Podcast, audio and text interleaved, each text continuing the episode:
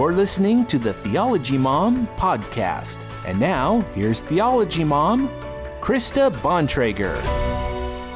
Hey everyone, this is Krista Bontrager, and I'm here once again with my co host from All the Things, Monique Duson. Hey. And uh, we're going to be continuing our conversations related to critical race theory and the church. Yeah. And I think this is a good time just to always restate that we're not putting forth uh, ourselves as being like, here's the world experts on critical Yeah, race no, theory. Not at all. Not experts, but definitely concerned. Yeah. Yeah. We're just a couple of Christian gals trying to uh, ask some questions and look at what's happening and make some observations based on my expertise in theology and Monique's expertise in the realm of sociology and social work. Yeah. And I also think that um, for me, it's definitely looking to be a different voice in the chaos um, between critical race theory and let's not talk about race at all. I'm afraid. I'm scared. Um, race is bad. Everybody's colorblind. We're all the same. That's right. So there has to be a different way. And I think that if Christians would open the space up for the other way, people might really jump on board. So I think that brings up a, a, another very important point is that we're not saying that we have that third way nailed down. We're just kind of trying to find our way and, like you said, open up that space for Christians to um, begin to explore these issues. But my hope, my dream is that Christians would start to show leadership in this area, that we don't need to borrow from the world's paradigm. The Bible has a lot to say about um, racial unity, and you know, let's dig into that. Let's Yeah. think about that. And I think part of the beauty of what we're doing is that we don't have it all nailed down yet. We're not saying I am the expert in this. We're saying, hey, ding, ding, ding, red flag. This doesn't look like Jesus. Yeah, This doesn't look like historic Christianity. Um, and you know, let's together figure out a way that does.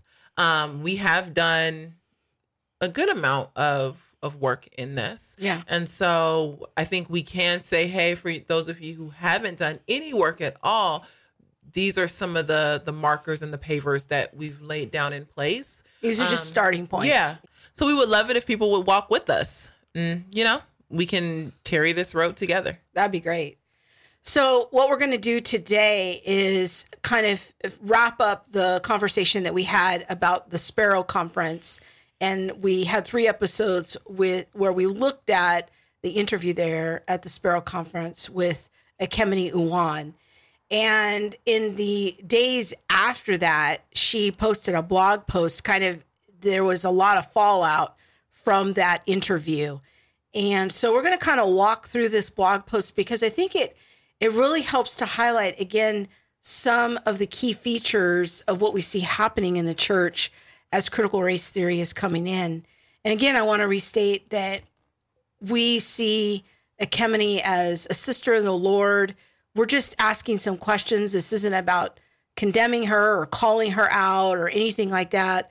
We're just, we, I think, share a lot of beliefs in common with Yeah. her.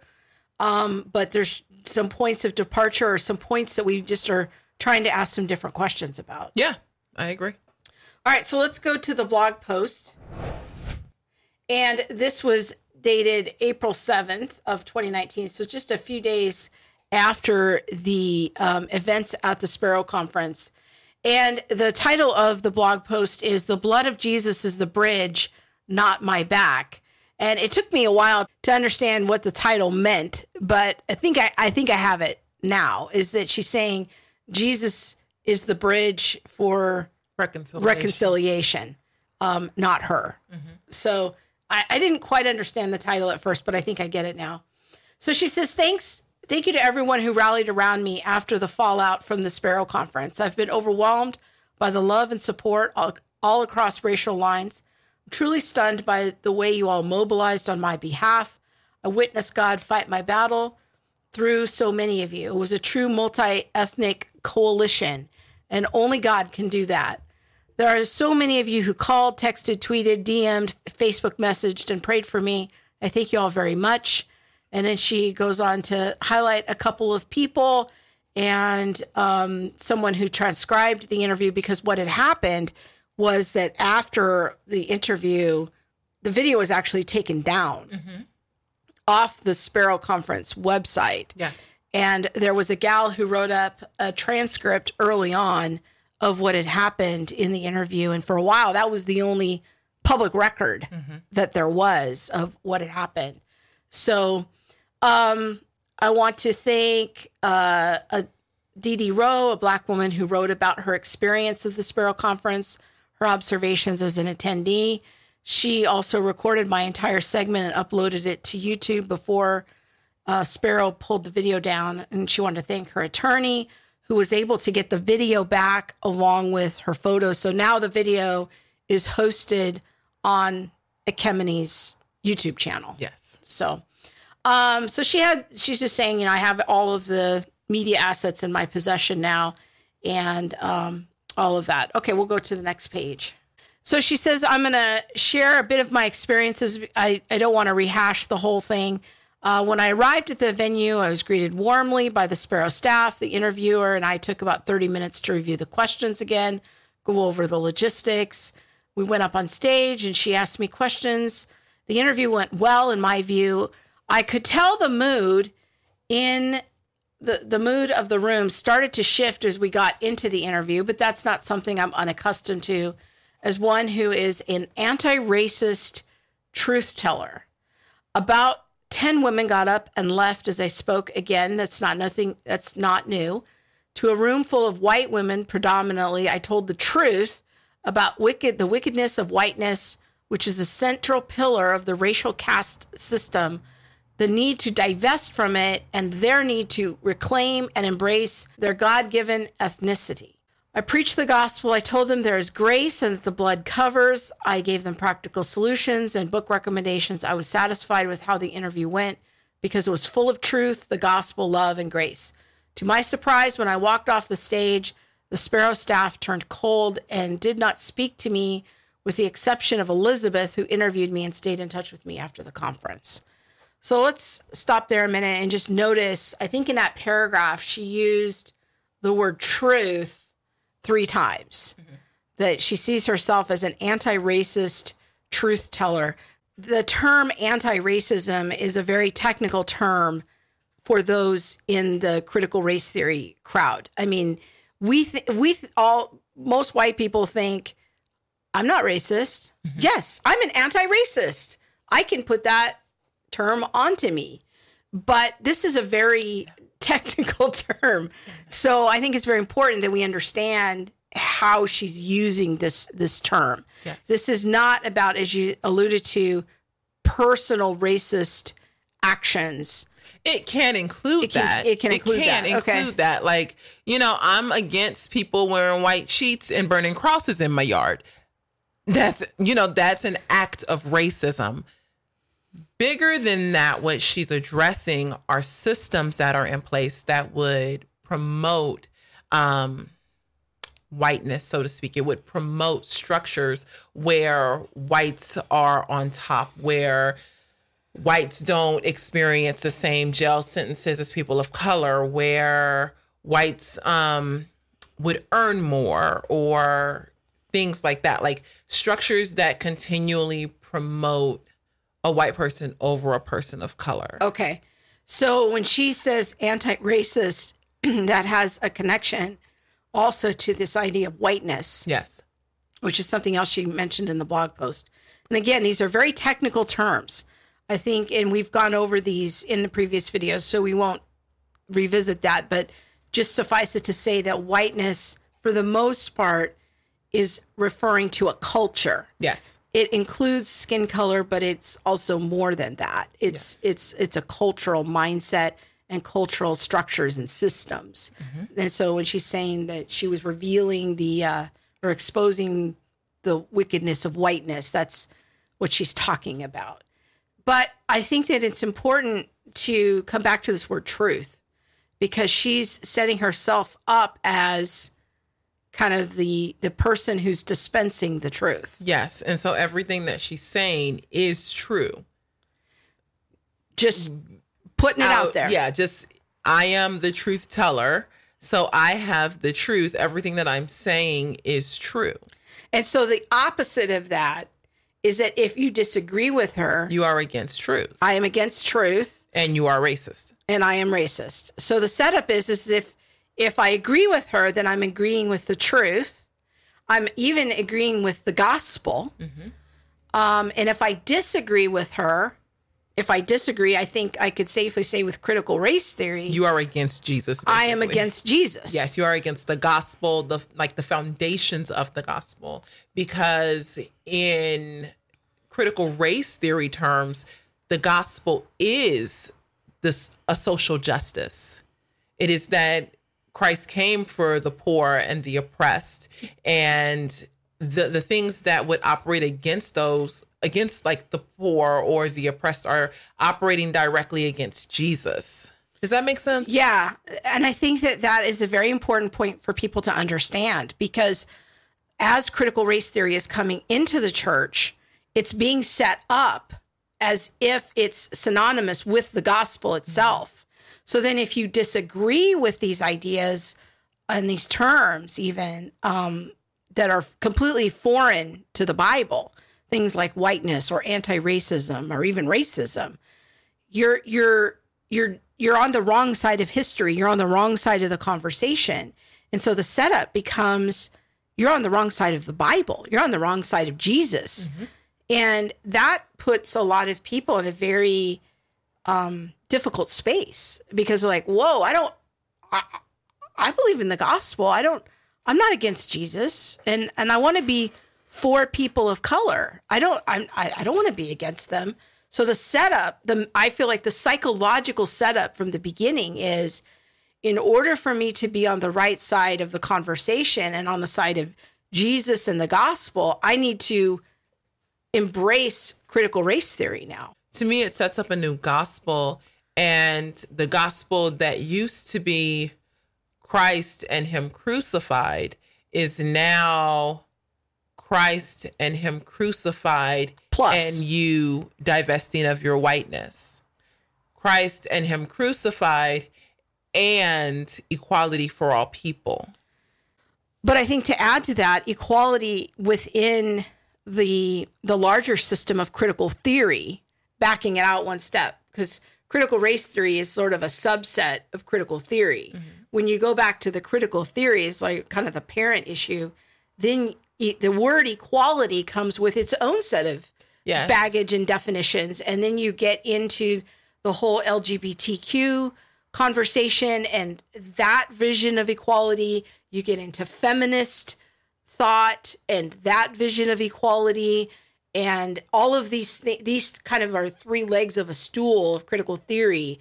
There's there's the LGBT aspect, there's the feminist aspect, and and there's a critical race theory aspect. Yeah. And they all are using these very very specific definitions. Okay, let's go back to the blog post. As the conference went on, I noticed that all of the Sparrow social media accounts had pictures and quotes posted from every plenary speaker except for me. I had been systematically and intentionally erased. I was nowhere to be found on the Sparrow IG story as well. This is what it looks like. I was used in the promo material to fill seats because of my name and the work I've done on Truth's Table. But when I did the very thing that brings the crowd, I was erased and silenced. I kind of agree with her. I don't know where the mistake happened at Sparrow or who wasn't on top of their game, like to really look and do the research behind what she believes and what she would say, but she's not quiet in her thoughts. She isn't hidden. So I'm not sure why either side. My best guess is that either Sparrow didn't think that it would be a problem or they just didn't think that she would say what she is known for saying. Yeah, I think a little later in the post, she actually alludes to that. Like, I haven't done these things in secret. Like, Yeah. I have a podcast, and, Yeah. and you could go on my website. You could see what I'm what I'm about and what I believe. I almost wonder, uh, and I just want to give everybody involved the benefit of the doubt. I mean, because I don't know what their contractual arrangement was, or you know, any of that. I don't know anything about the motivations of the Sparrow organizers. but I've wondered as a speculation um, whether the Sparrow organizers, who may have been a lot of them had might have been white, from what I can tell, didn't really understand critical race theory.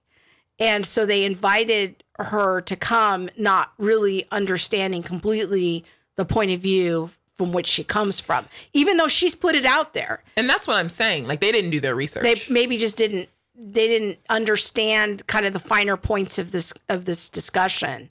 And they thought, well, let's put on a, a racial reconciliation conference. Who are the big names? Let's get the big names here. I mean, I've been on conference Mm-hmm. committees. I know how those those conversations go. Yeah. And but if you don't vet people like really carefully, sometimes you invite people and you're not fully aware of what their positions are. Mm-hmm. Yeah. So I don't know what happened there, but you know, that's that seems plausible to me. Yeah, and what's unfortunate is that people were injured on both sides. Yeah. You know, like I don't think that that was fun for her, Yeah. you know, and I don't think that it was fun for the people in the audience. I don't think it was fun for the organizers all the way around. Yeah. So, Okay, let's go back to the post. The blood of Jesus is the bridge, not my back. I am an anti racist public theologian. At minimum, what it means to be an anti racist is to shine the light of truth on the darkness of racism. To be an anti racist requires that I enter racist spaces, even when those spa- even when those in the space are unaware of their racism and the ways they participate in racist systems. I hold up a mirror, make people face the racist reflection staring back at them, and I give them hope found in the gospel of Jesus Christ. Audiences must be prepared for the ugly truth about racism in this country. My ministry is not in secret. I have been doing this for a few years now. Through the podcast I co host called Truth's Table, which has been around for two years, my writing, my tweets and my lectures all on my website. Anyone remotely familiar with my ministry should not have been shocked by what I said in that interview. My pinned tweet on Twitter is about reparations. I don't play patty cake with white supremacy. We are under a regime. It is not a game. My people are dying. Black churches are burning. I just want to highlight again her position of she's the one who's bringing the truth. Yeah. She's the one who's coming into these racist spaces, which I assume she means audiences or places where the majority of the people are white.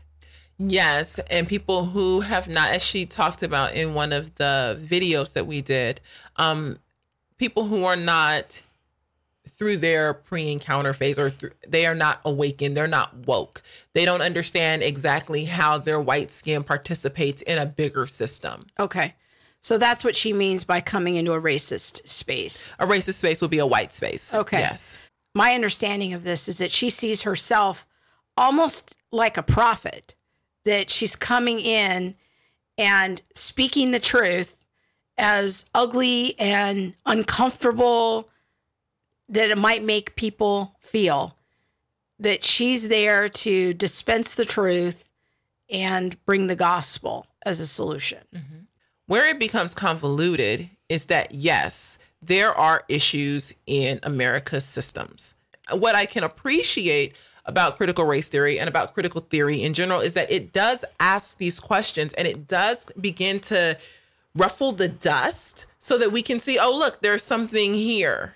It's that you, because you're white, automatically are racist, are automatically a part of this system, are automatically unaware of just how much you're participating in it, that you automatically are now an oppressor. I don't agree with the titles and terms that it then gives other people, especially those in the body of Christ. If Christ does not call you my oppressor, who am I now to call you my oppressor? And that's what critical race theory says. It says that white people are oppressive, that they participate in a system in which they are the oppressors. And I am, by default, now the oppressed. Christ does not call me to that. And as a matter of fact, he calls us to a new humanity and that we are brothers and sisters. In fact, that brings me back to Second Corinthians 5, which we talked about earlier in a previous video, how we have been given the ministry of reconciliation and that we are ministers of reconciliation. In fact, in verse 16, it says, So from now on, we regard no one from a worldly or in other translations, this says fleshly point of view. Though we were once regarded, we once regarded Christ in this way, we do so no longer.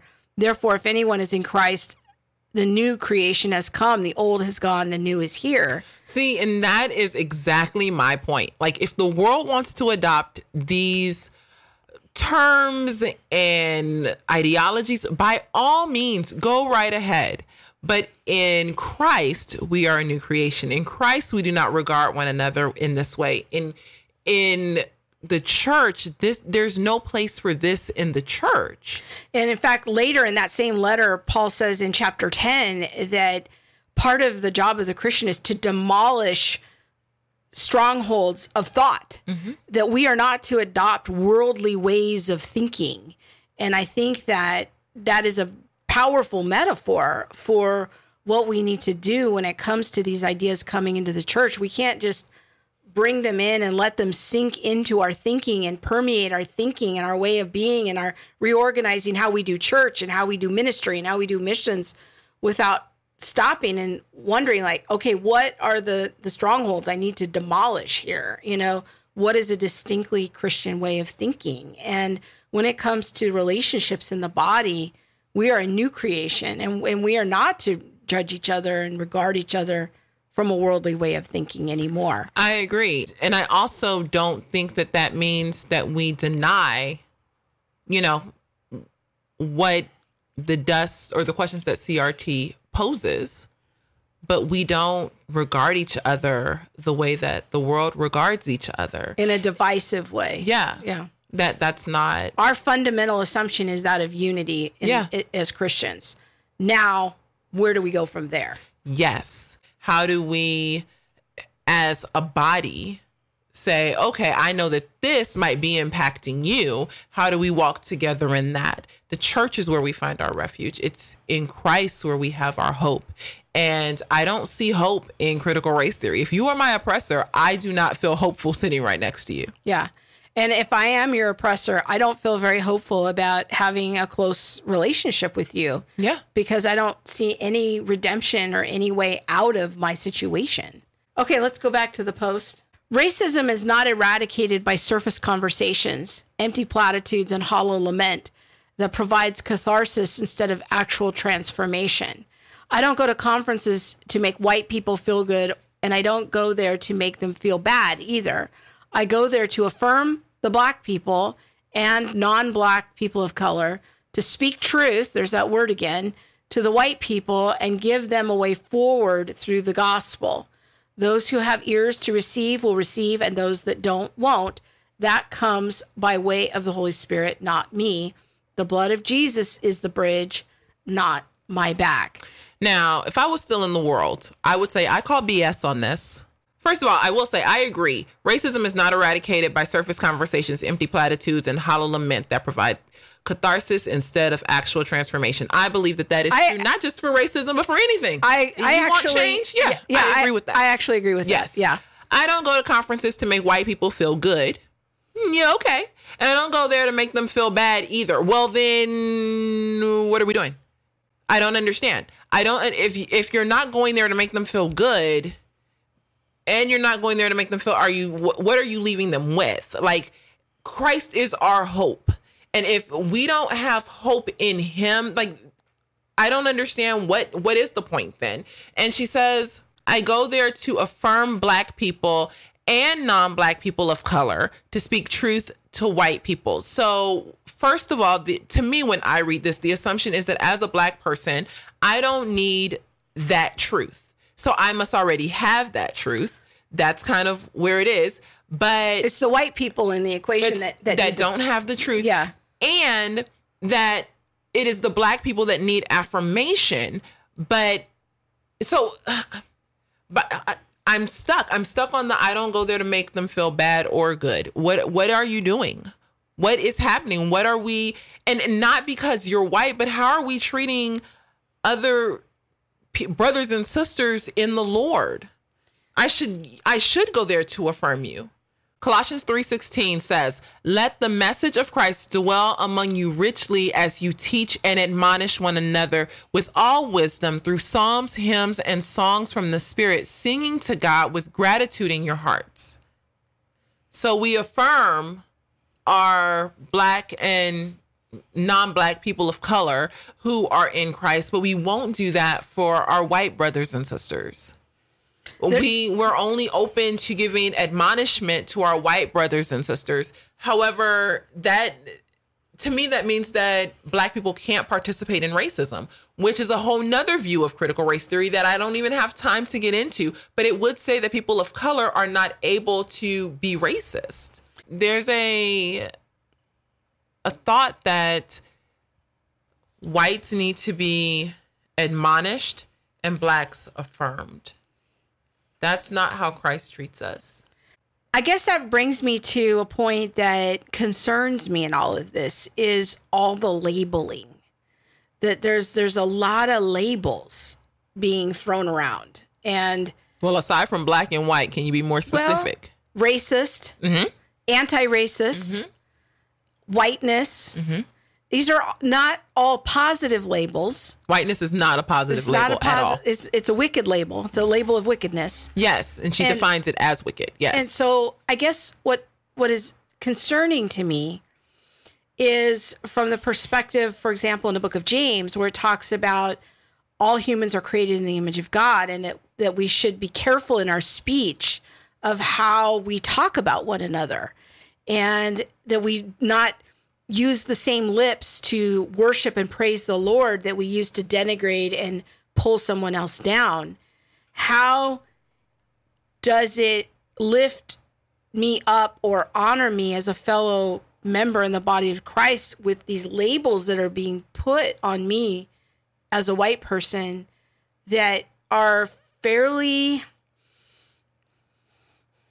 derogatory and and negative and demeaning. And it, it's hard to to think about like um how what love looks like in that situation.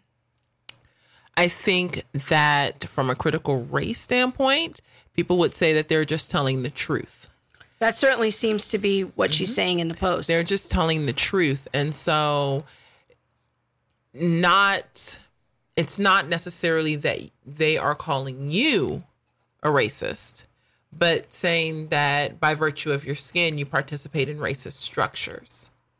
Now, take that a step further, your questioning of the labels or saying that this hurts me or I don't know that I can agree with that, that hasn't been true for me, would then lead us into something called white fragility. Right. Or white tears. Well, oh, yes. White white tears come out of white fragility. Yeah.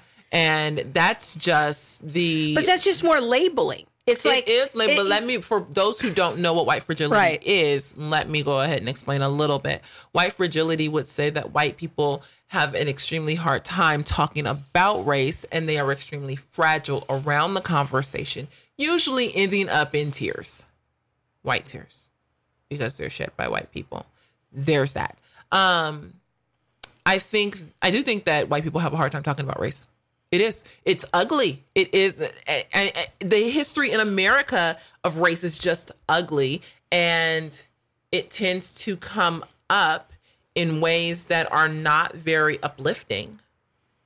And I think that people of color have have some responsibility in owning exactly how we have our conversations so that whites don't feel like, well, I just need to be colorblind. You know what? I've had enough of this conversation. I cannot do anymore. Everybody colorblind because trust me, I am brown. If you can't see that I'm brown, that this melanin right here is lovely, then we have a problem. But we I don't know that we are aware of how we present the conversations of race. I just feel like there's has to be responsibilities that sh- that's shared, mm-hmm. you know, and that whites are trying to be brave sometimes, but then they're they're just overwhelmed with the labels that just seem so negative and derogatory that it feels like there's no way out of this. And so then the overreaction or the the counter reaction is, okay, I'm not going to talk about race. Yes. But then people of color get upset and they're like, see, you don't want to talk about race. Oh, look And- at you doing that little tongue click and everything. You really feeling it, huh? But that's what that's what happens. And and then you get in this this spiral of see this is why we can't talk about race. And and it, there isn't a commitment to hey, we're brothers and sisters in the Lord. We have an obligation to each other to figure this out of, of how that we're going to have this conversation in a civil, sane, respectful, gentle way. This is a whole nother video called Why is it so hard to talk about race? And I would love to do that right after we finish this video, actually. Okay. Because you just put a whole bunch of good points in. I just don't know that it fits with this part. Okay, so let's pick it up right there. Let's go back to the bog. Through the gospel of Jesus Christ, we are required to tell the truth about ourselves to God. This, the truth about ourselves, that we are sinners who have sinned against God in thoughts, words, and deeds. The only way we are able to confess that is by grace. And when we confess that sin, we become children of God, no longer enemies. We have peace with God, but that peace only comes after we confess the truth that we are sinners in need of grace and that the blood of Jesus covers us and unites us one to another because we are reconciled back to God. So now we can be reconciled to one another. That's a great I agree. summary of the gospel. Like I totally agree with all of that. Mm-hmm. Yep. All right, now let's go to however. However, which some would say is like a but and kind of negates everything else, but I'm not even going to go Yeah. there.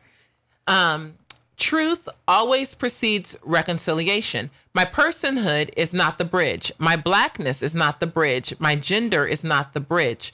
The blood of Jesus is the bridge, which which is made possible by grace through faith in his finished work. Okay, I have to tell you honestly, I have no idea what she's saying there. Do you have any insight about that? I can guess Okay. that Jesus being the truth needed to come in order for us to be reconciled back Okay. to God. Okay, that seems plausible. So that that would be my best guess. The bridge of reconciliation is not her race, her gender, her personhood. It's the blood of Jesus. Okay, I Mm-hmm. could buy that. Yeah. It's kind of like we say um CRT in the church is like Jesus plus something else. So where it says that this is the truth about us, we're all sinners and we've all sinned against God and we all need his grace. We all have to confess. Yes.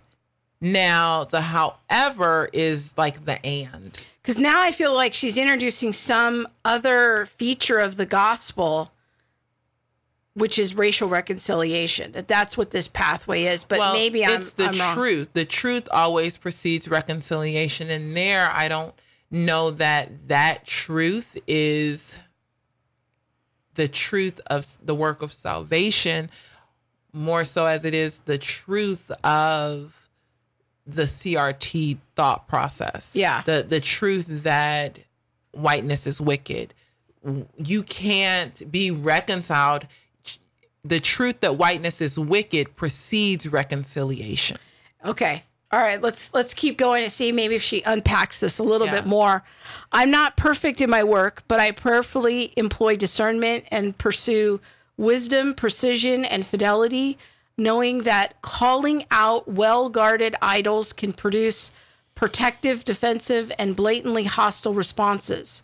My prophetic ministry, oh, she even uses that word about uh-huh. herself that yeah. I used earlier, at its best is fueled by agapic love in that spirit of love, the most excellent way to my black sisters, you should really be reading this, who are experiencing secondary trauma as a result of the countless ways I was mistreated. I want to say thank you for your love. You have all rallied around me. Now we're sort of changing topics. We're going back to what happened to her um, at the Sparrow Conference. Uh, you ra- rallied around me in remarkable ways, and I'm speechless. Please take care of yourselves. I can tell this whole ordeal has taken its toll on you too. Some of you are with child and under huge amounts of stress as it is. Please don't let white supremacy take you out. Step away from social media and breathe. That's always good advice. Uh, God's got us. This I know. Cast your cares on Him because He cares for you. I'm taking my own advice and stepping away as well. as someone who has experienced PTSD and understands trauma and things like that. And worked with trauma victims. I've victims. worked with trauma victims. I've worked with children who've experienced trauma. I myself have experienced trauma. There are certain criteria for for trauma. Like let's just be clear.